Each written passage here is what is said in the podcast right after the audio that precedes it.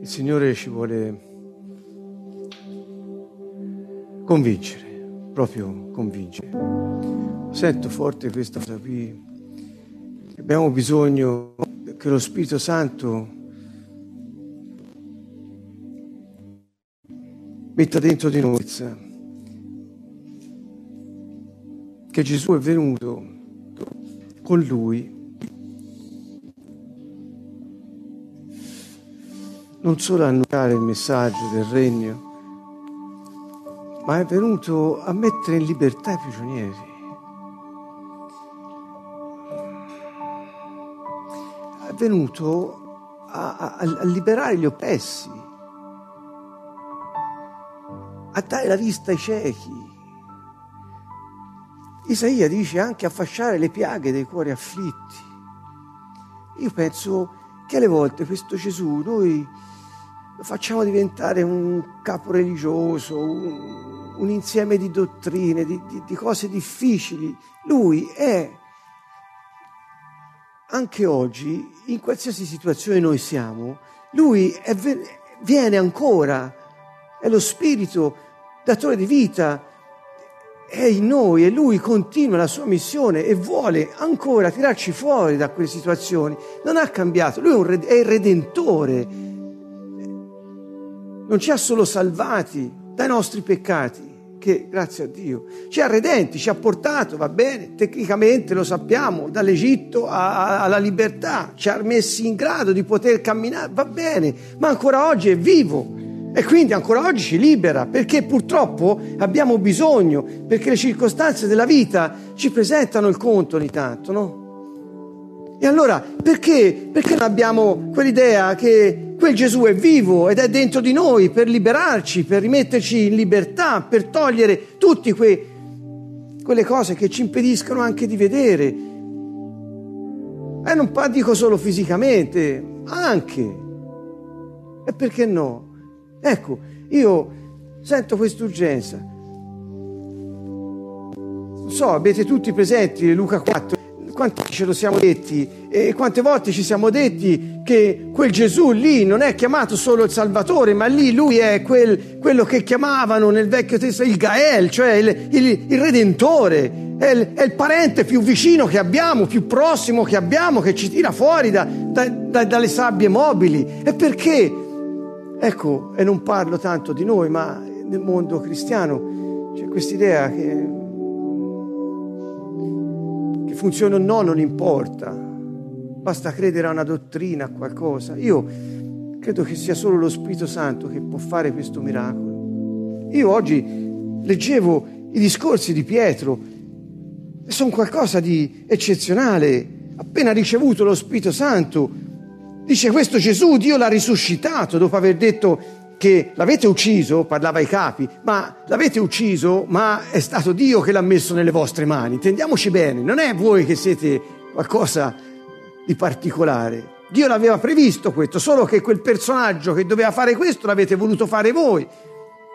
E poi dice, ma questo Gesù, questo Gesù, Dio l'ha risuscitato, siamo testimoni. Dunque, essendo stato esaltato dalla destra di Dio, avendo ricevuto dal Padre lo Spirito Santo promesso, ha sparso quello che vedete e udite, ha sparso quello che vedete e udite. Capito? Non è, non è una cosa teorica, non è una forza, quello che vedete e udite, lui si manifesta. E poi dice, sappia dunque con certezza tutta la casa di Israele, tutto il popolo di Dio, di cui noi oggi facciamo parte, amici, sappiamo che ha costituito Signore e Messia quel Gesù che voi avete crocifisso. Cioè pensavate di averlo tolto di mezzo, ma era un, piano di Dio, l'ha risuscitato e ora voi avete il suo spirito se lo volete. Questa è, è, è, potente questa cosa qui e, e, Pietro l'ha ripetuto, poi l'ha ridetto davanti nel, nel, Tempio, l'ha ridetto davanti al Sinedrio quando l'hanno arrestato e quando è andato da Cornelio, come ha presentato, Cornelio è un nostro eh, diciamo antenato eh, eh, pagano, era un, un, romano, era, però già doveva avere quel richiamo verso Dio, se no non... Ma come glielo presenta? Gesù? Pietro che direbbe oggi Pietro a, un, a, un, a una manciata di pagani, di romani, di senesi, che direbbe oggi? Prima di tutti, egli è il Signore di tutti. Quindi anche vostro, era ebreo, quindi loro erano... È grossa dire questa cosa da parte di Pietro, era un, un passo di coraggio. Vedrai con quel che gli era successo, non poteva, stare, non poteva più credere che questo Signore era solo per alcuni. E poi disse, la storia di Gesù di Nazareth, ve la racconto, disse, come Dio l'ha unto di Spirito Santo e di potenza e come egli è andato dappertutto facendo del bene, guarendo tutti quelli che erano sotto il potere del diavolo, perché Dio era con lui. Dio l'ha risuscitato il terzo giorno e noi l'abbiamo visto, abbiamo mangiato con lui dopo la risurrezione dei morti. Di lui attestano tutti i profeti e chiunque crede in lui riceve il perdono dei peccati mediante il suo nome. E quelli che ascoltavano la parola furono investiti dallo Spirito Santo.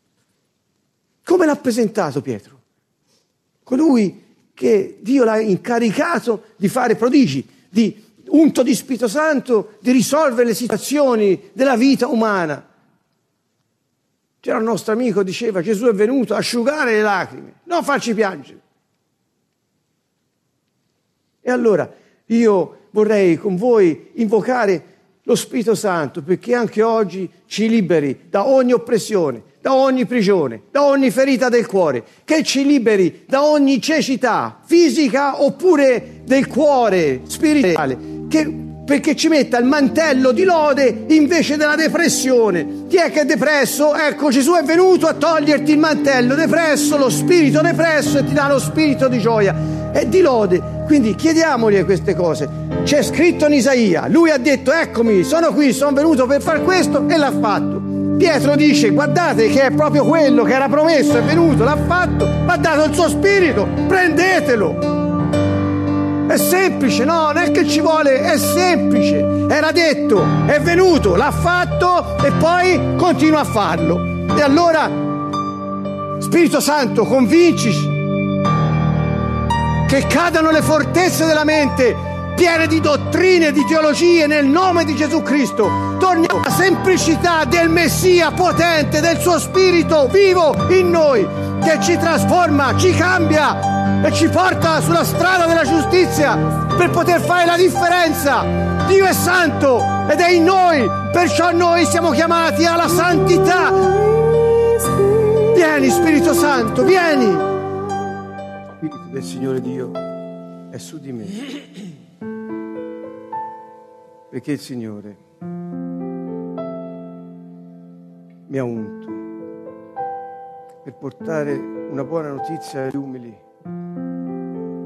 Amici, chiediamo perdono per l'orgoglio e la superbia, perché finché non siamo i poveri in spirito di cui ha parlato Gesù, non possiamo ricevere la buona notizia del regno. Avremo sempre un nostro regno da creare, avremo sempre qualcosa di nostro da mettere davanti. Gesù ha detto, avrete riposo per le vostre anime. Quando verrete a me, prenderete il mio gioco su di voi e imparerete da me che sono mite e umile di cuore. Padre, liberaci dall'orgoglio e dalla superbia